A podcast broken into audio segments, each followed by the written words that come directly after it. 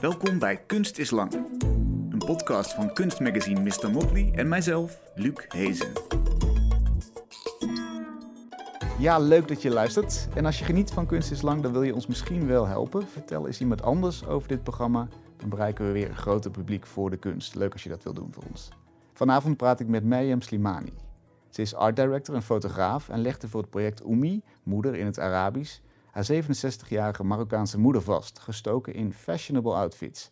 Een bonte mix van streetwear, traditionele Marokkaanse kleding, knalroze hakken, jurken in tijger- of slangenprint en steeds een hoofddoek in bijpassende kleuren.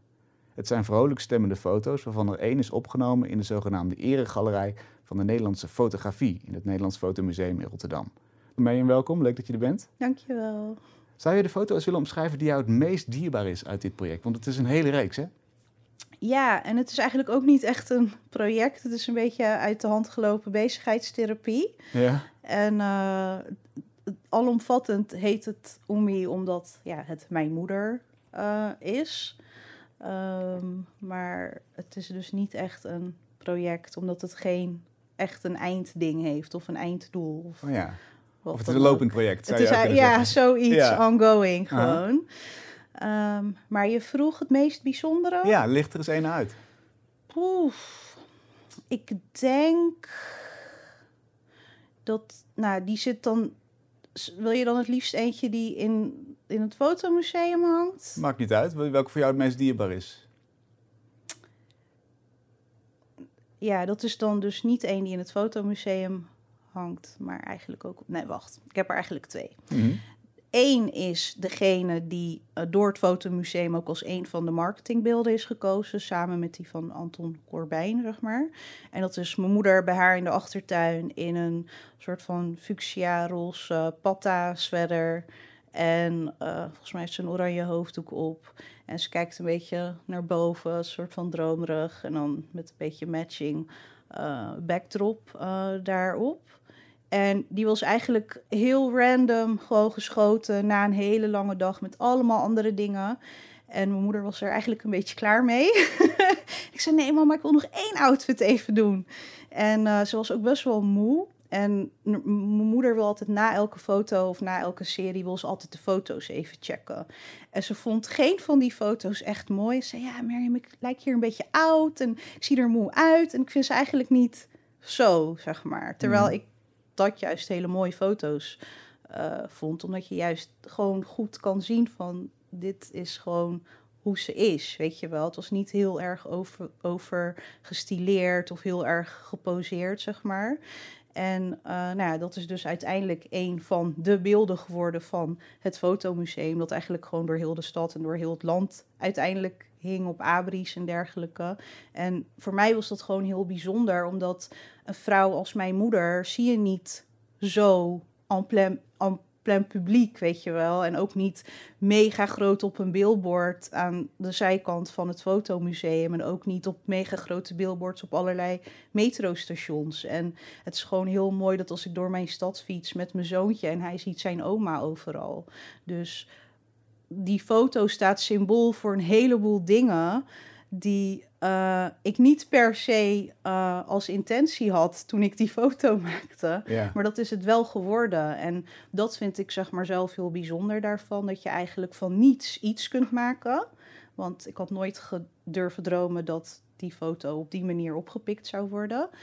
En uh, het is ook gewoon voor mij een, um, ja, een soort van bevestiging van zolang je maar gewoon doet waar je in gelooft, kom je daar waar je moet zijn uiteindelijk. Wat dat eindpunt ook mogen zijn, zeg maar. Ja.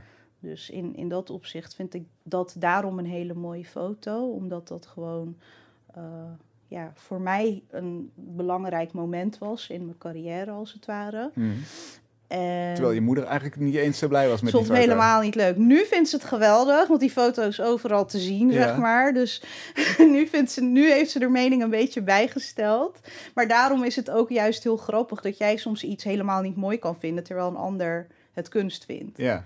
En dus... hij leek het meest op jouw echte moeder, als ik je goed ja, beluister. Hè? Precies. Dus niet zo gelikt of... of ja, uh... hij was niet gelikt, hij was niet heel slik, hij was niet weet je, het, was eigenlijk een vrij simpele foto. Dus en daarom vond ik hem zelf juist heel erg mooi. Want het museum vroeg mij om twee beelden naar voren te schuiven waar ze dan uit konden kiezen. En dat was toen niet eens qua marketingbeeld, maar gewoon, ik weet eigenlijk niet eens waarom.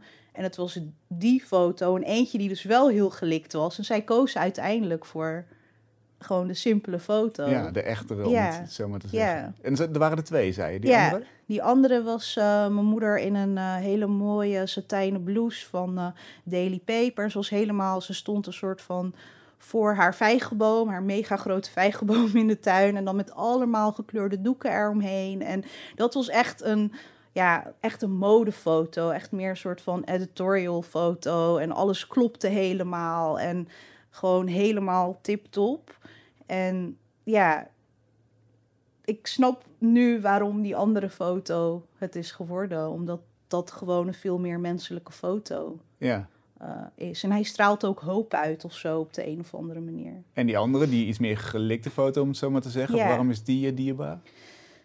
Ehm, ja, omdat hij gewoon heel mooi is. Soms mag je iets ook gewoon maar gewoon mooi vinden en is dat ook al genoeg. Ja, en hoeft er niet per se een hele lading achter te liggen. Hmm. Dus eh, ik denk dat ik die foto gewoon heel mooi vind, omdat alles klopte. Gewoon de kleuren klopten, haar, haar pose klopte. Het was gewoon helemaal perfect. Hoe de boom ook nog goed te zien was. Het licht was gewoon prachtig. Dus het was gewoon het totaalplaatje, weet je wel. Dat je ook wanneer je hem neemt, dat je al voelt van dit is hem. Ja, mooi. Dat zijn eigenlijk de rijkwijdes dan van, van dat hele, ja, die hele reeks foto's. Ja. Eén die heel dichtbij staat en naturel bijna. En de Ja. andere die heel gelikt is. Ja. En daartussenin zit het. Hoeveel foto's zijn er van Oemi? Nou, voor het eh, fotomuseum eh, heb ik gewoon een selectie gemaakt van eh, een aantal werken van mezelf in de, die ik in de afgelopen jaren had gemaakt met mijn moeder. En ik denk dat ze, want ze waren toen voor een beetje een Instagram feed. Ik weet niet of je naar het museum bent geweest of niet. Mhm. Nou, dus het is een beetje een Instagram simulatie hebben ze eh, gemaakt. En volgens mij zijn het of 18 foto's of 21 foto's. Dus dat je echt zo'n feed overzicht hebt. Dus daar heb ik eigenlijk samen met, eh, met, eh, met de curator gewoon een selectie uitgemaakt. En die zijn het uiteindelijk geworden. En in dat opzicht is het natuurlijk wel bijzonder, want het zijn 99 werken. Maar eigenlijk hangen er van mij dus 21 werken Ja, in, de in hè? die eregalerij. Maar het idee is eigenlijk dat, dat de ontwikkeling van de Nederlandse fotografie geschetst wordt in beelden, Juist. in iconische beelden. Juist, En jij zit vrij aan het einde, want het gaat om Instagram, digitalisering, Precies. meerstemmigheid. precies. Ja, Ja, dat komt er allemaal in samen. ontzettende eer om Zeker, daarin te zitten. zeker weten. En het zijn ook hele mooie foto's natuurlijk. Eh, Heb jij je moeder heel veel gestyled voor dit? Of is, of is dit haar stijl die we zien? Het is voor een hele grote deel mijn moeders stijl. En in de afgelopen jaren is het ook steeds meer mijn moeders stijl geworden. Als in dat het steeds meer terug is gegaan naar haar essentie. Toen ik eigenlijk begon, was het bijna alsof het een soort van verkleedfeest was. Ja. Met ook eh, kleding van mijn man bijvoorbeeld. En echt veel meer gefocust op het streetwear aspect, zeg maar, van mode. En gaandeweg is het eigenlijk steeds meer gemixt met eh, kleding van mijn moeder, traditionele kleding van mijn moeder, dus meer de Marokkaanse jurken, maar ook haar hele vintage collectie aan jasjes en pakken en broeken en hakken van vroeger, die ze dus altijd heeft bewaard door de jaren heen. En ehm, ja, ik merk gewoon aan, aan mezelf en aan mijn moeder dat we gewoon steeds meer teruggaan naar haar kern op de een of andere eh, eh, manier. En dat ze daarin dus ook steeds meer haarzelf eh, is, ook in de foto's. En dat ze ook steeds relaxter is geworden door de jaren heen. In het begin was ze altijd nog een beetje awkward. En Mhm. weet je wel, niet helemaal op haar gemak. En duurde het altijd eventjes voordat ze loskwam. En nu hoef ik eigenlijk maar een camera te pakken. En dan gaat ze al meteen in haar, weet je wel, in haar houding, eh, in haar houding eh, staan. Ja. Dus ja, dat vind ik gewoon heel mooi om te zien. Je moeder is een bijzondere vrouw. Misschien kunnen we haar een beetje leren kennen. De, de vrouw achter de foto's. Mhm. Ze is geridderd voor de maatschappelijke werk, Ja. onder andere. Ja, zeker. Wat, wat deed ze? Of wat doet ze nog? Werkt ze nog? Nee, mijn moeder is, nou, ze werkt als model nu. Ja, ze is fulltime ze- model. Ze is officieel gepensioneerd. Hmm. Eh, mijn moeder heeft eh, zowel in Marokko als in Nederland, nadat ze hier naartoe is geëmigreerd, in het onderwijs gewerkt. Eh, volgens mij 24 jaar in totaal in Nederland en dan ook nog vijf jaar in Marokko. En eh, naast haar werk als uh, docent heeft ze ook heel veel maatschappelijk werk gedaan. Ze, ze zat in verschillende besturen. Ze heeft de gemeente geadviseerd en dat was dan vooral in Gouda. ze, ze, was onderdeel van verschillende stichtingen. En dat... Noem eens wat stichtingen. Op wat voor vlak was dit? Ehm, sorry? Op wat voor vlak was dit? vooral voor vrouwen, meestal Marokkaanse vrouwen of jongeren. En het ging eigenlijk meestal om het gewoon ontwikkeling van Marokkaanse vrouwen, hun positie, die zeg maar versterken. En dat was dan ofwel in Gouda, waar mijn moeder eigenlijk altijd heeft gewerkt, ofwel in Schoonhoven, waar mijn moeder altijd heeft geleefd. En totdat ze eigenlijk ziek werd, en mijn moeder kreeg in 2013 of 14 kreeg ze borstkanker. En nou, gelukkig daarvan hersteld. Maar ook eigenlijk niet, omdat ze daardoor... Ze heeft gewoon zo'n fysieke klap daarvan gekregen... dat ze gewoon niet meer in staat was om haar werk... geen, geen van haar functies nog, zeg maar, uh, uit te voeren. Mm. En nou ja, als gevolg daarvan heeft ze zich ook een beetje teruggetrokken... Uh, uit alles waar, waar ze mee bezig was. En um, ja, nu doordat wij weer samen aan het werk zijn, is ze eigenlijk ook weer een beetje uit haar schulp ge, gekropen. Want zij is altijd heel erg in de public eye geweest en heel erg actief geweest. En ja, helaas kon ze dat dus niet meer opbrengen. En nu is ze weer volop ja, in de bloei eigenlijk Ja. eh, weer. Ze zegt ook vaak van het lijkt alsof je me gewoon een soort van nieuw leven hebt eh, gegeven. En ja, dat vind ik wel een eer in dat opzicht. Dat ik daar iets aan heb bij kunnen, kunnen dragen. En eigenlijk hebben wij elkaar een beetje uit een soort van donkere diepte weten te trekken. Omdat het als gevolg van dat zij zeg maar ziek werd, toen ging het met mij ook niet zo goed. Mhm. En daardoor zeg ik ook, het is een beetje uit de hand gelopen bezigheidstherapie. Omdat we gewoon in een moeilijke periode voor ons allebei... ben ik eigenlijk begonnen met een blog waar mijn moeder mij voor fotografeerde. Mhm.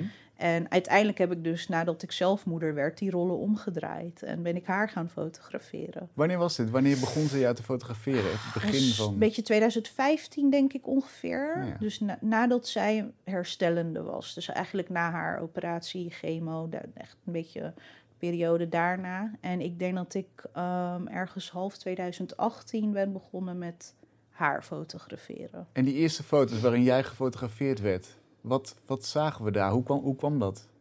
Nou, dat was echt mijn drang om een verhaal te vertellen. Vanuit therapie, ik moest gewoon mijn ei kwijt. En ehm, dat was voor mij dan in de vorm van schrijven. En het was ook in die periode dat je heel veel blogs had. Mhm. Dus ik dacht, nou, dan ga ik ook gewoon een blog starten. En eh, dat was ook een beetje net, weet je, dat Instagram... Ik weet eigenlijk niet meer precies wanneer Instagram is begonnen. Maar ik had denk ik ongeveer rond 2013, 14 mijn account. En ik ben begonnen net als iedereen die een beetje... Je deelt je eten en je vriendinnen en uitgaan. Dus gewoon op een hele normale manier ben ik ermee begonnen. Net als iedereen. En eh, zo gebruikte ik Instagram ook. Van, oh ja, ik heb nu een nieuwe post, weet je wel. Je kan het gaan lezen. En de fotografie die daarbij hoorde maakte mijn moeder. Dat was altijd een beetje ondersteunend voor het verhaal. En dat ging over jouw mentale gezondheid. Want je over was van alles. Het ging over, bezig. het ging over mode, het ging over mentale Oh ja. gezondheid. eh, het ging over eh, sneakers, over eten. Echt gewoon de dingen nu. waar ik van hield. Ja, En de dingen die mij bezig hielden. ja. daar ging het eigenlijk eh, gewoon over. En daar ja, was ik een beetje alles een beetje aan het verweven. Dus van mijn mijn therapie-sessie gelinkt aan weet ik veel wat er op dat moment eh, trending was. En eh, zo maakte ik eigenlijk gewoon die link. En door Instagram, omdat dat op afbeeldingen draait, had je, had je afbeeldingen nodig. En dus zei je Precies. tegen je moeder, fotografeer ja, eens. dan ga jij foto's maken van mij. En, eh, En wat voor foto paste dan bij een therapiesessie? Hoe, hoe, hoe verbeeld je dat? Noem eens, beschrijf eens een van die foto's van jou van het begin. ja, als ik nu terugkijk naar die foto's, voel ik zoveel gewoon echt cringe van, oh nee, weet je, dat je dan zo naar de grond zit te staren in zo'n... Ja, het Ja. gewoon echt gewoon die standaard blogger poses en... Maar was dat geposeerd? Of? was geposeerd. Ja, het was echt Het was geposeerd. echt gewoon geposeerd. Als je lang genoeg terugscrollt op mijn Instagram, kom je ze waarschijnlijk wel tegen. Ik heb ze niet. eh, ik ben niet iemand die dingen gaat verwijderen of wat dan ook. Ja. staat er gewoon nog. Ja. Maar het is echt gewoon, ja, dat standaard, die standaard blogger poses. Met een boek in je hand of weet ik veel, ergens in een hoek. Ja, het was gewoon niet, eh, geen hoogstaande fotografie, om het zo maar even te noemen. Nee, maar voor dat moment goed. Was het gewoon goed. Toch? Diende ja. het zijn doel. Ja, precies. En wanneer is het omgedraaid inderdaad? Je zei 2018 ongeveer. Ja, nou, ik werd op een gegeven moment zelfmoeder. Ik, ik denk dat het voor mij een beetje. ehm, kijk, uiteindelijk social media, bloggen. Iedereen wil eigenlijk gewoon gehoord worden en gezien worden. Iedereen wil zijn verhaal vertellen. En het, niet iedereen krijgt dezelfde aandacht. Hm. En ik merkte gewoon van, ja, ik paste in geen enkel hokje echt. Want ik was heel erg op streetwear gericht.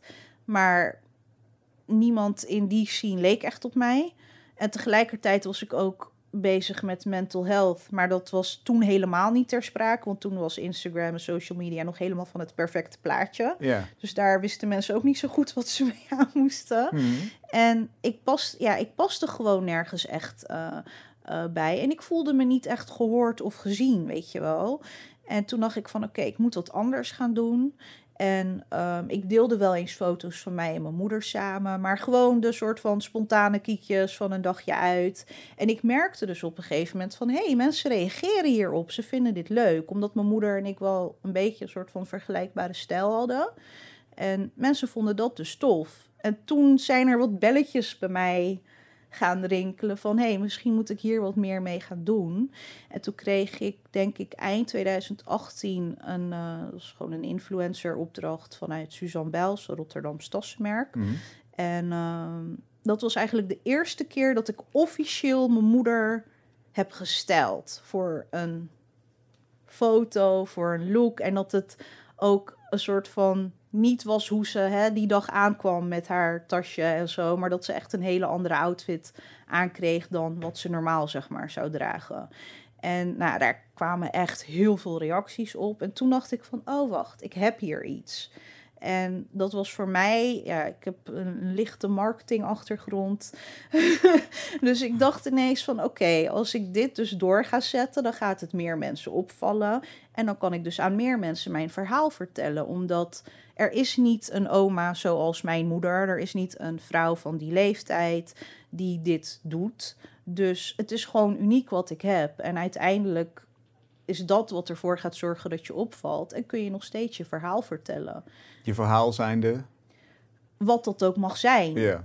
Op dat moment wist ik niet eens zo goed wat ik wilde vertellen. Oh ja. Ik wilde gewoon gehoord worden, net als ieder ander die op Instagram zit. Door die bril moeten we Instagram bekijken ja, eigenlijk. Wil wel. gehoord worden. Ja, letterlijk. Iedereen wil gehoord worden, iedereen wil gezien worden. Daarom deel je dingen. Dat is uiteindelijk wat je doet. En nu ik moeder ben, zie ik dat ook aan mijn eigen zoontje. Die loopt heel de dag mama te gillen om me iets te laten zien... wat eigenlijk niet zo indrukwekkend is. maar hij wil wel dat ik het zie. En hij wil wel dat ik zeg van... wow, Nori, wat tof. Dit is een goede samenvatting van Instagram. Ja. Ja, Dingen dat- die eigenlijk niet zo indrukwekkend zijn, maar Nee. toch, toch dat, is waar, dat is waar het op neerkomt. Ja. En eh, ik had de soort van door van, oh, dit is, dit is wat het onderscheid gaat kunnen maken. Wat het onderscheid precies was, wist ik niet. Mm. Wat er voor gevolgen aan zouden gekoppeld zijn, wist ik ook niet. Maar ik dacht, ik ga het gewoon doen en we zien het wel. En nou ja, binnen een half jaar explodeerde het een beetje. En zo is het een soort van blijven exploderen en zit ik nu hier. Ja. Hoeveel volgers heb je nu? Uh, ik denk dat het er iets van 58.000 zijn of zo. Ja, Ja. onwijs veel. Het valt relatief... Kijk, het is veel, maar het is ook niet veel. Er zijn ook mensen die hè, 10 miljoen volgers hebben. Dus, Ja. Of 100.000 volgers hebben. En in principe maken volgers niet zoveel uit. Want je kan er ook eh, duizend hebben en nog steeds geweldige opdrachten krijgen. En hele mooie dingen doen. En nog steeds heel trots zijn op wat je doet. Want het aantal volgers bepaalt niet of je werk wel of niet goed is. Jij moet gewoon staan achter, achter datgene staan wat je maakt. En als je dat doet, dan boeit het eigenlijk niet. Weet je inmiddels wel wat je, wat je boodschap is? Je bent een paar jaar verder. Ja, mijn boodschap is echt gewoon laten zien dat we er mogen zijn. Als mens, als vrouw, als moslima, als immigrant, als Marokkaan, als wat dan ook je zeg maar in kan vullen. Want in, het, in, in wat wij doen uh, kaarten we eigenlijk heel veel universele thema's aan. Waar heel veel mensen die ook niet moslim zijn, ook niet Marokkaans zijn, ook niet vrouw zijn, zich toch nog in herkennen. En ik denk dat dat het overkoepelende is. Wat mijn werk doet, is dat we mensen laten zien dat je gewoon er mag zijn en trots mag zijn op wie je bent en waar je vandaan komt. Waar dat dan ook maar mag zijn. Weet ja. je wel? Want wat denk je dat de maatschappelijke impact is van een foto als dit? Je zei aan het begin van het gesprek al, je ziet niet vaak iemand zoals mijn moeder in deze outfit, met een hoofddoek, mhm. op deze manier. Wat, wat denk je dat, los van jouw persoonlijke verhaal, het doet in de buitenwereld? Wat ik hoop dat het doet, is dat mensen met andere ogen gaan kijken naar uh, moslimvrouwen, naar Marokkaanse vrouwen, naar immigranten. Um, want als je kijkt naar media en politiek, dan wordt er een heel ander beeld geschetst van Marokkaanse vrouwen of van moslims in het algemeen. En ik denk dat wat wij daarin doen, dat dat gewoon een beetje een tegengeluid geeft. Van hé, hey, maar dit klopt niet wat jullie zeggen. Zo zien we er ook uit. Het is niet maar één beeld.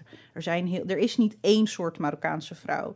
Er is niet één soort moslima. Er is niet één soort immigrant. Er zijn heel veel soorten. Mensen hebben zoveel lagen. En je kan niet maar één laag laten zien en zeggen: dit is het, dit is wie je bent. Want wat mijn moeder staat ook niet symbool voor alle Marokkaanse vrouwen. Maar dit is wel mijn moeder. En dit is wel een Marokkaanse vrouw. dus daarmee laat ze wel zien van. Maar, ho eens even, dit is, weet je, dit is er ook. Het hoeft niet alleen maar dat te zijn. En alleen maar dat hoeft ook niet per se negatief te zijn, zeg maar. Want als jij als vrouw zijnde uh, niet per se, uh, weet ik veel wat. Mijn moeder draagt altijd hele kleurrijke outfits, ook buiten de foto's om. Als jij als vrouw liever alleen maar zwart draagt, is dat ook zeg maar prima. Ja, natuurlijk. Het, waar het eigenlijk op neerkomt, is dat je gewoon voor jezelf kan bepalen wat je wel of niet aandoet, hoe je je leven wel of niet leidt. En dat dat niet uh, voor jou bepaald moet worden door de politiek of door je buren of door je man of door wie dan ook. en ik denk dat mijn moeder uh, in dat opzicht altijd zo in het leven heeft uh, gestaan. En dat ook op een bepaalde manier op mij heeft overgebracht. En ik hoop dat je dat ook terugziet in de foto's. En dat mensen daar gewoon iets van inspiratie of een beetje een schop onder hun kont krijgen van... oh ja, ik hoef me niet te verbergen, ik mag er ook gewoon staan. Mm. Ja, dat is zeker een boodschap die denk ik uit die foto's spreekt. Uh, je zei net ook al, ik, ik heb in, uh, een blog gehad in 2015. Hè? Je deelt veel, dus, dat is mhm. leuk. Er zijn andere podcasts ook met jou opgenomen. Yeah. En daar vertel je ook veel. uh, dus ik voel me vrij om er een beetje over oh, na te vragen. Je vertelde ook dat je moeder zowel je grootste fan is als een heel veel eisende nou, tante wil ik bijna zeggen, maar het is je moeder natuurlijk. Maar uh, hoge, hoge verwachtingen in je opvoeding. Streng ook wel als je het niet haalt. Ja, heel erg. Op welke manier heeft jullie project, ik noem het toch, blijf het een project noemen, merk ik, jullie relatie veranderd? Nou, het grappige, ik zit ook in therapie en ik had het er laatst ook over met mijn psycholoog. En die zei, want zeg maar, ehm, mijn moeder is altijd heel erg van doordrammen, altijd al geweest. Die wil mhm. ook altijd haar zin, maar ik ook. En tegelijkertijd kan ik aan de ene kant heel erg voor mezelf opkomen, maar ook over mezelf heen laten lopen. En in heel veel delen van mijn leven heb ik nooit echt het gevoel gehad dat ik er controle over had. Waardoor ik altijd een soort van in haar schaduw leefde of haar zeg maar alles voor me liet bepalen. Maar omdat dit eigenlijk mijn werk is en ik de baas ben, wat zij ook erkent, mm. merk ik dat ik daardoor veel meer de controle heb en ook veel meer uh, zelfverzekerd daarin sta, omdat ik bepalend ben van ik zeg wat je moet doen en hoe je moet gaan staan en daarin hou ik wel heel veel rekening met mijn moeder, wat logisch is, want zij heeft gewoon bepaalde normen en waarden waar, waarin ik heel veel respect waar ik heel veel respect voor heb waar ik me ook aan hou. Mhm. Maar daarbuiten ben ik wel degene die bepaalt wat we gaan doen, hoe het eruit moet zien, hoe ze moet gaan staan, hoe ze moet kijken, hoeveel looks we nog extra doen, of we toch nog een keertje over moeten doen. En dat is heel gek voor een verhouding, want normaal is natuurlijk je moeder de baas. Tenminste, dat is hoe ik Bij het- jullie? bij, bij ons Ja, in ieder geval. ja. Precies. En in, in ons werk ben ik de baas. Ja. Weet je nog is- het eerste moment dat je dat realiseerde? Dat je merkte, wacht even, hier verandert iets ten aanzien van wat we normaal doen? We gaan er heel even uit voor een bericht van onze sponsor. Het Opera Forward Festival in Amsterdam, dat plaatsvindt van 5 tot en met 13 maart. Als platform en de motor voor vernieuwing van opera presenteert dit muziektheaterfestival muzikale optredens, poëzie, videokunst en talks. Het toont aan de ene kant de state of the art van hedendaagse opera met gevestigde artiesten, en aan de andere kant gaat het met avontuurlijke makers op zoek naar wat opera nog meer kan zijn. Al sinds de eerste editie in 2016 zoekt Opera Forward Festival naar de kracht van opera van nu. Met ruim baan voor nieuwe manieren van opera maken, met nieuwe artistieke en maatschappelijke impulsen, narratieven en stemmen. Er worden vier voorstellingen getoond met daaromheen een programmering van videokunst, spoken word, poëzie en talks. Daarmee wordt iedere voorstelling in de context van het culturele nu geplaatst en wordt laten zien dat opera ook buiten de muren van het theater resoneert en aan relevante thema's raakt. Hiervoor zijn samenwerkingen aangegaan met organisaties als Brainwash Festival en The School of Life. Ook is er speciale aandacht voor studenten van verschillende kunstopleidingen in drie verschillende zogenaamde off-labs, om zo de jongste generatie makers in aanraking te laten komen met opera. Kijk voor het hele programma en tickets op operaforward.nl. In ons werk ben ik de baas. Ja. Weet je nog is- het eerste moment dat je dat realiseerde? Dat je merkte, wacht even, hier verandert iets ten aanzien van wat we normaal doen? Ja, want als ik dan boos word... Vroeger als ik boos werd, toen was ik altijd bang van... Oh nee, weet je wel, Ik ben te ver gegaan. ik ben te ver. Ze gaat nu weg. en als ik nu boos word, dan laat het een beetje over zich heen komen. Dan wordt zij ook wel boos. Maar daarna gaan we gewoon verder. Dus dat, daarin merk ik dat dan toch die verstandhouding een beetje anders is of zo. Als we, als we bezig zijn. Wat ook wel raar blijft of zo. Want iedereen die ziet het en die denkt... oh, jullie zijn zo geweldig. En ik hou heel veel van mijn moeder. Ze houdt heel veel van mij. Maar moeder-dochterrelaties zijn complex. Bij elke moeder-dochterrelatie die ik in mijn omgeving zie... Hmm. is het gewoon niet altijd even fijn, zeg maar. En dat zie je bij ons ook, ook als we aan het werk zijn en ook daarbuiten, weet je wel. Een, een- ik denk dat een dochter, maakt niet uit of je nou 15 bent of 35 of 45... Je blijft toch altijd je moeders dochter. Waarin toch altijd een beetje een gekke verstandhouding zit. Waarin je toch altijd zult blijven irriteren aan je moeder en de dingen die ze zegt. En dat, dat hebben we nog steeds. Zelfs op je 37ste nog. Acht, nee, 38, 38ste. ben je 38 inmiddels, 38ste. Ja. Ja. Dus eigenlijk heeft dit, dit werk, noem ik het dan toch maar, want, want misschien is het zo'n verhouding wel, lijkt het daar Mhm. het meest op. Ja. Heeft dus heel veel betekend voor jullie persoonlijke relatie. Zeker, Het zeker heeft iets weten. opengebroken eigenlijk. Eigenlijk wel. En het heeft ons ook dichter bij elkaar gebracht. Ik denk dat het voor mij ook... Ik denk dat als ik in die tijd ook niet in therapie was gegaan... dat ik waarschijnlijk ook nooit mijn moeder gefotografeerd had. Dus in dat opzicht is het heel goed geweest voor mij. Omdat als je naar mijn foto's kijkt, zie je heel veel liefde. En ik neem... mijn- moeder kijkt vaak een beetje op meneer of zo. Dus mijn moeder zal voor altijd op een Voetstuk. voetstuk staan voor mij. Maar ik zie ook haar menselijkheid. Ze is maar een mens. Hmm. Ze is niet perfect. En zeker nadat ik zelf moeder werd, word je daar ook heel erg mee geconfronteerd. Van we doen allemaal maar wat en we weten echt niet waar we mee bezig zijn. En dat zal mijn moeder waarschijnlijk ook gehad hebben toen ze mid 30 was en met een kind en alleenstaand was en ook nog werk en no- nog van alles wil doen voor de wereld. Ja. Dus in dat opzicht heb ik ehm, mijn moeder ook met hele andere ogen eh, kunnen bekijken. En dat, dat heeft ons wel veel dichter bij elkaar eh, gebracht. Zien we iets van die moeilijke moeder-dochterrelatie in die foto's, vind jij? Hoe kijk jij ernaar? Ik zie vooral vrolijke foto's. Ja, Beetje grappig ook wel. Klopt. Nee, dat moeilijke zie je niet. En dat is denk ik ook niet eh, hoe ik te werk ga. Ik ga eigenlijk altijd uit van het positieve en het hoopvolle. Mhm. Ik kan ook heel erg lachen om mezelf en om mijn eigen pijn. Dus ik zal ook nooit zo snel het negatieve laten, het moeilijke laten zien in de, in de foto's. Misschien dat het wel in de tekst is die erbij komt. Oh ja. En dat is ook mijn blog geweest. Daarin schreef ik wel veel. En daarin kwamen ook de moeilijke dingen naar boven. En dat doe ik op mijn Instagram ook wel eens als ik wat deel. Maar in mijn foto's laat ik, ga ik eigenlijk altijd uit van het mooie. Mm. Of van het grappige. Ja, ja, ja dat, dat blijkt er ook uit. ja. Tegelijkertijd ken jij natuurlijk die hele context wel. Kijk, Ja. kijk, kijk jij anders naar die beelden, denk je? Heeft het voor jou een andere lading? Of zie jij ook gewoon dat mooie? Nee, ik zie ook dat mooie. Ja. En dat is ook wat ik wil zien. Ik wil juist het mooie zien. Want als ik dat niet meer zie, dan heb ik ook geen hoop meer. En dan, ja, waar doe je het dan nog voor? Hmm.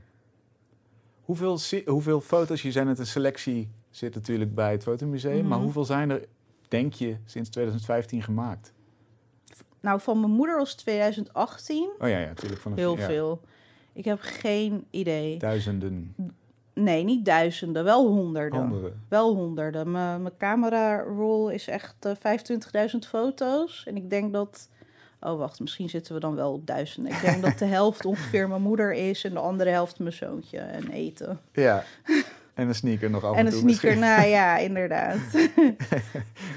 Wat eh, denk jij ondertussen al wel over dit project als kunst? Of, of blijft het voor jou bezigheidstherapie? Bedoel, je, hebt, je hangt ermee in een museum. Je hebt Ja. erbij in de Hama-galerie gehangen. Ja. Je had een solo-tentoonstelling daar. ja, Ingelijst in een galerie. ja. Wat is er nog meer nodig om het kunst te noemen? Ik weet het niet. ik, vind het, ik vind dit zo'n lastige vraag. Omdat, ondanks het feit dat ik weet wat de waarde is van mijn werk, er toch altijd een beetje dat, dat onzekere erin zit van, maar ben ik wel goed genoeg? Ik ben maar begonnen met een gare Android-telefoon. Ik ben niet, ik heb geen kunstacademie gedaan. Ik heb wel cultuurwetenschappen gestudeerd en gewoon diploma behaald, Nou, maar Een belangrijke studie. Hè? Mhm. Ik, heb, ik, ik, heb niet een, ik ben niet technisch onderlegd in dat opzicht. En ik ben ook echt a-technisch. Dus dat is gewoon ook wel grappig of zo als je fotograaf bent. Maar ja, ik, ik weet niet zo goed eh, hoe ik daar antwoord op moet geven. Het, het blijft voor mij een beetje een soort van surrealistisch iets waarin ik terecht ben gekomen. Want ook toen ik begon was dit nooit per se wat ik in gedachten had als doel of als einddoel of als überhaupt iets wat een mogelijkheid zou, zou kunnen zijn. Mhm. En nu, nu het gebeurd is, denk je yes, doorstoten naar de kunstwereld? Of zeg je Instagram is mijn plek? Nee, nu is het wel, ik wil meer. Ja, Dat, en, en meer is de kunstwereld. Ehm, deels. En dat is ook omdat ik, ja, ik, ik doe dit eigenlijk nog niet zo lang. In die zin dat, hè, dat je het professioneel doet. En het feit dat ik dit nu heb bereikt in deze korte tijd, dan denk ik, oh, wat zou er dan nog meer mogelijk zijn? Dus mijn ogen beginnen nu pas een beetje open te gaan van, oh, maar wat kan ik ook naar het buitenland? Misschien kan ik daar exposeren. Misschien kom ik wel een keer op Times Square te hangen met een foto van mijn moeder. Misschien. Ik weet het nog niet, zeg maar. Het feit dat ik nu besef van, oh ja, Sky is dus wel een soort van de limit, als het ware. Want ja, mijn werk hangt naast dat van Anton Corbijn. Dat is gewoon bizar, weet je Mhm. wel. ja, ik bedoel, ze hadden ieder ander kunnen kiezen, maar dan kiezen ze toch voor jouw werk. En ik weet dat er ook wel met de reden voor wordt gekozen, want het checkt bepaalde boxjes aan. Maar dat neemt niet weg dat mijn werk ook gewoon goed is. Ja. En Hoe, hoe, hoe kijk je naar zo'n beslissing dan? Je, met een beetje sceptisch? deels. En tegelijkertijd denk ik, nee, je moet dat niet doen, want je werk is gewoon goed. Ja. Want ander, t- eh, hoe noem je dat? Ehm, ehm, er, is, er is heel veel middelmatige kunst. En dat is ook bijvoorbeeld in, in kunst in de breedste vorm. Hè? Dus dan heb ik het ook over zangers, dansers, whatever. Mm. Ehm, maar iemand moet bepalen wat wel of niet goed is. Weet je, er zijn gatekeepers. Mhm. En dat hangt allemaal af van het juiste moment dat je iets doet. Maar je kan iets op het juiste moment doen. Maar als het slecht is, dan val je vroeg of laat toch door de mand. En ik weet van mezelf dat wat ik doe een combinatie is van er vroeg, tenminste niet eens er vroeg bij zijn, maar gewoon iets hebben wat anderen niet Een hebben. origineel. Het iets verhaal. origineels Mhm. eh, doen, maar het ook goed doen. Ja. Want het feit dat ik met heel weinig middelen iets heb kunnen maken, wat sommige fotografen met de meest ingewikkelde lichten, weet ik het wat allemaal, niet voor elkaar kunnen krijgen, zegt toch wel iets over je kwaliteit. En Mhm. ik denk dat je als fotograaf, je hoeft niet alles te weten van fotografie, maar je moet wel visueel ingesteld eh, zijn. ja. En gewoon goed beeldend een verhaal kunnen vertellen. En dat is iets wat ik eigenlijk al van jongs af aan heb gedaan. In alles wat ik deed. Dus in dat opzicht ben ik er wel al heel mijn leven mee bezig. ja. En toch is dan als zo'n telefoontje of een, of een brief of een bericht komt, denk je, oei, zit ik niet vanwege de diversiteit erbij? Is dat iets wat door je hoofd gaat? Inmiddels niet meer. In het begin had ik dat wel. Dat ik dat dacht van, oh ja, zoek gewoon een mevrouw met een hoofddoek. Hmm. Zo van, check, Ja. weet je wel. Maar ik weet inmiddels dat ja, wat, wat, wat wij doen en waar we voor staan en wat ik maak, dat dat ook gewoon ja, echt wel van toegevoegde waarde is. Fijn, dat is goed om, om daar doorheen te komen, toch? Mhm. Het is, het is jammer dat je dit überhaupt nog moet denken, maar goed, ja, dat is dan Ja. even misschien waar we in zitten of zo. Of hoe, hoe kijk jij daarnaar? Wat bedoel je? Nou, is dat, is dat een fase waar iedereen in de kunstwereld nu doorheen gaat? En is dat een noodzakelijke stap om alles vanzelfsprekend diverser te maken? Ik hoop het. Het is niet alleen de kunstwereld, dus ook als je kijkt naar de modewereld. Ja. Ja, dat was ook heel, een hele lange tijd in de mediawereld. was ook heel lang wit. En een bepaalde beauties, weet je, hoe noem je dat? Schoonheidsidealen die eigenlijk altijd de boventoon hebben gevoerd. En dat begint ook steeds meer te veranderen met kleine stapjes. En die kleine stapjes hebben meestal vooral te maken met economische doelen omdat eh, adverteerders en merken doorhebben van... oh, andere doelgroepen hebben ook geld en willen dat ook graag uitgeven. Dus als we misschien iets meer mensen erop zetten... die ook op die andere mensen lijken... dan gaan ze nog meer geld uitgeven. Ja, Dus ik weet dat het niet altijd vanuit... eh, zeg maar de intrinsieke motivaties is van... oh, we doen het voor de goedheid van de mens... en iedereen wil gezien worden... En eh, dat is oké, want uiteindelijk hè, het een kapitalistische wereld en iedereen wil uiteindelijk geld verdienen. Maar ik hoop dat eh, het uiteindelijk zo zal zijn dat het dus niet alleen trends zijn, maar dat het blijvend eh, is. En dat het niet meer een unicum is of een persbericht hoeft te zijn als er een hijabi model op de cover staat van de Vogue of van de Cosmo. Of weet je wel, dat. Dat, dat het eigenlijk niet meer bijzonder is. En dat er straks eh, heel veel oma's met een hoofddoek in commercials of wat dan ook zitten. En dat het niet raar is en dat het niet meer opvallend is. En dat niemand er eigenlijk meer van opkijkt. Als dat er is, dan kan ik zeggen van ook hoef mijn moeder niet meer te fotograferen. Hmm. Dan is het project afgelopen. Dan is het, heeft het geen urgentie meer. Nee, dan doe ik het gewoon voor de leuk, voor het fotoalbum. Ja. Zit er dan ook een soort van wens in jou om een rolmodel te zijn? Hoop je dat je dat bent, eh, misschien ook wel door, door niet een kunstacademie gedaan te hebben en toch succes te hebben? Ook op die manier? Ja, nou, ik ben me er nu meer van bewust dat ik inderdaad een rolmodel ben voor mensen. Eh, was nooit mijn intentie eh, geweest. Mhm. Ehm, maar ik hoop dat mensen daaruit ehm, misschien zien van... hé, hey, ik hoef niet een bepaald pad af te leggen, het traditionele pad te volgen... om succes te behalen of om mijn dromen te volgen. Of hè, vul het maar in. Het maakt niet zoveel uit wat je, wat je wil. En dat het eigenlijk meer een kwestie is van het gewoon gaan doen. Want ik had ook de kunstacademie kunnen gaan doen en weet ik veel, modeontwerper of zoiets worden. Maar toen ik jong was, dacht ik niet dat dat voor mij was weggelegd. Eén, vanuit huis, omdat het creatieve werd bij ons bij mij thuis wel heel erg, hoe noem je dat? Gepusht. Dat werd heel erg gewaardeerd. Maar het was een hobby. Het was Mm. niet een carrière of zo. ik moet gewoon een serieuze studie gaan doen, zeg Ja. maar. Ehm, maar los daarvan, als ik tijdschriften las of als ik naar tv keek, zag ik ook niemand die op mij leek. Dus in mijn hoofd was dat ook echt niet voor mij weggelegd. Hmm. Omdat ik dacht van ja, ik pas niet in die wereld. En ik heb daardoor een hele omweg af moeten leggen om te komen waar ik ben. Terwijl ja, als ik misschien gewoon op mijn zeventiende naar de Willem de Koning of zo was gegaan, weet ik veel waar ik dan terecht was gekomen. Ja. Dat, dat kan ik natuurlijk nu niet.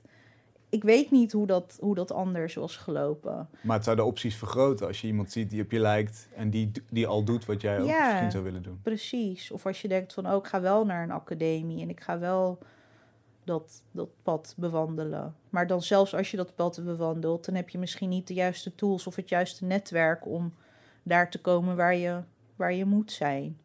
En dat maakt het dan zeg maar ook lastig. Ja. Voel jij dan zo'n verantwoordelijkheid dat je denkt, oh, er komt een generatie na mij, die moet ik van advies voorzien of ik moet openstaan voor, voor connecties? Ja, maar dat doe ik buiten het, dit werk. Ik was tot op heden was ik eh, scout voor Ja. het Stimuleringsfonds. Ja.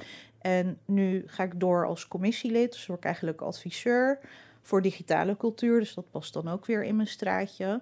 En ik vind dat soort functies heel belangrijk, omdat eigenlijk kan ik ook een aanvraag indienen bij het Stimuleringsfonds of meedoen aan de Scout Night. Maar ik vind het juist heel belangrijk dat ik er ben om andere mensen naar voren te schuiven. Want, Als een van die gatekeepers. Ja, precies. Want ehm, het, er hoeft er niet maar één van mij te zijn. Sowieso is er maar één van mij. Maar er zijn een heleboel anderen die op hun eigen manier iets heel tofs doen en iets bijdragen. En dat zij er zijn, betekent niet dat dat ten koste hoeft te gaan van wat ik doe. En dat hoeft ook niet eh, te betekenen dat ik dan minder werk heb of dat het voor mij stopt. Ik vind het juist belangrijk dat er meer van komen. Want hoe meer er zijn, hoe normaler het wordt. Ja. En dat is wat ik vooral heel erg eh, eh, belangrijk eh, vind. Dus in die vorm draag ik daar wel aan bij om gewoon ruimte te maken voor, voor anderen. En ook als je in zo'n commissie zit, dat je dus ook voor die anderen kunt spreken. Wat eh, gaat er de komende jaren gebeuren voor jou? Ik heb geen Waar idee. richt je je pijlen op? Ehm, nou, ik denk het buitenland vind ik, eh, eh, denk ik wel heel erg interessant. Ik weet nog niet in welke vorm. Ik, ik ben eigenlijk pas sinds, wat is het, november echt fulltime fr- freelance gegaan. Dus ik heb nu pas alle tijd om echt hè, op mezelf te gaan focussen. En op wat ik wil en hoe ik dat wil gaan doen. In combinatie met gezin en alles. Ja. Ehm, dus ik, ik wil daar dit komende jaar de tijd voor nemen. De afgelopen twee jaar waren gewoon echt een soort van sneltrein in combinatie met corona en alles ook nog erbovenop. Waardoor ik gewoon een beetje was overweldigd door de hoeveelheid aandacht, de hoeveelheid aanvragen. Er wordt aan alle kanten aan je getrokken, zeg maar. En ehm, daar ga je dan constant in mee. Maar nu heb ik zoiets van, dit was leuk. Ik wil nu voor mezelf mijn route gaan bepalen en kijken waar ik af en toe een tussenstop neem en even, weet je wel, en niet alleen maar door, door, door. Want ja, ik ben geen twintig meer. Ik heb niet meer die energie ook überhaupt. Van Ik vind het iemand 38 ook niet zo oud, hè? Het is, Nee, niet dat je al bejaard bent. Ik ben gewoon moe. Ik ben echt gewoon moe. dat en, kan, dat kan. En ik vind het gewoon fijn om er voor mijn kind te zijn. Ik vind het fijn om hem van school op te kunnen halen. Ik vind het fijn om met vriendinnen nog leuke dingen te kunnen doen. Ik vind het ook fijn om gewoon met mijn moeder een keer niks te doen. In plaats van alleen maar foto's te moeten schieten. Weet je wel? Dat je gewoon een keer weet je, ergens kan gaan lunchen. En Mhm. niet alleen maar met werk bezig eh, bent. In dat op, opzicht ben ik best wel, nou niet lui, maar ik hou van werken, maar ik hou ook echt wel van mijn eigen tijd. En dat heb ik ook gewoon nodig.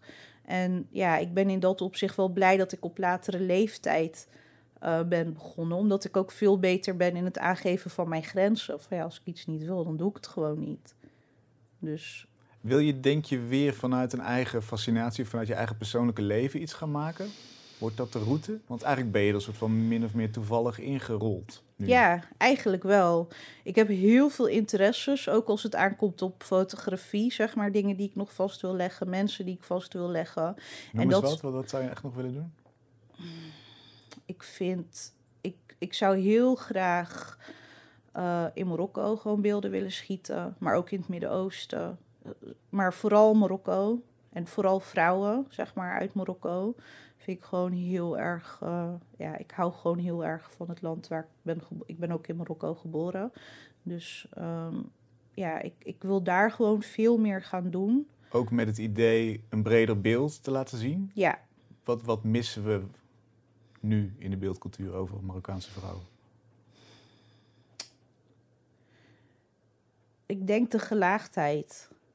Dat dat altijd wel een beetje eh, een mist. Het is, het is altijd, zeg maar, als het over Marokko gaat, dan is het of je ziet hè, de, de, de Medina's, dus de oude stadsgedeeltes met vrouwtjes die een beetje gebogen lopen met, eh, weet ik veel, sinaasappels op hun hoofd en djellaba aan, weet je wel.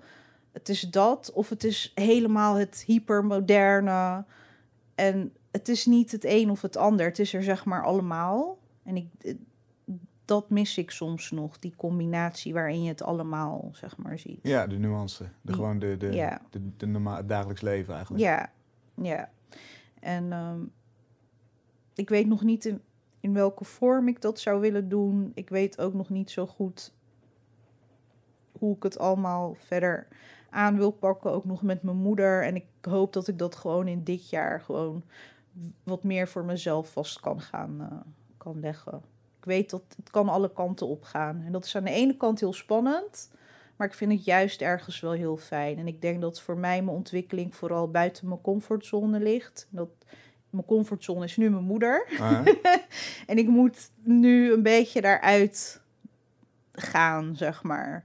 En dat vind ik heel erg eng. Maar dat is oké. En ik vind het nooit fijn om dingen te doen die ik eng vind. Maar tegelijkertijd doe ik het wel allemaal. Want alle dingen die ik de afgelopen jaren heb gedaan, vond ik ook heel erg eng. Maar naarmate je het vaker doet, wordt het minder eng. ja. Dus, dus we gaan het gewoon zien. En ik vind het gewoon heel fijn dat ik nu even niet weet wat er gaat komen. Er komen wel dingen, maar Succes. dankjewel. En we houden Hama Gallery in de gaten voor eh, resultaten en foto's, denk ik. Hè? Ja, het is eh, ehm, nu eh, is er. Ze heeft twee verdiepingen. Dus waar de normale expo is, die, die loopt nu. Dus Butterfingers, geweldig ook. En beneden heeft, heeft Nina nu een eh, overzichtstentoonstelling van alle voorgaande artiesten. Dus mijn werk is er ook nog steeds te zien. Is ook nog op afspraak te bezichtigen. Dus eh, je kan er nog steeds naartoe. Succes met eh, uitvinden wat er komt. Ja, En groeten aan je moeder, zou ik bijna zeggen. We, we kennen haar zo goed nu. dat zegt iedereen altijd. Komt goed, doe ik. Tot zover deze aflevering van Kunst is Lang. Die werd mede mogelijk gemaakt door het Amsterdams Fonds voor de Kunst, het Jaap Hartenfonds en door donaties van jullie. Veel dank daarvoor. We zijn er volgende week weer.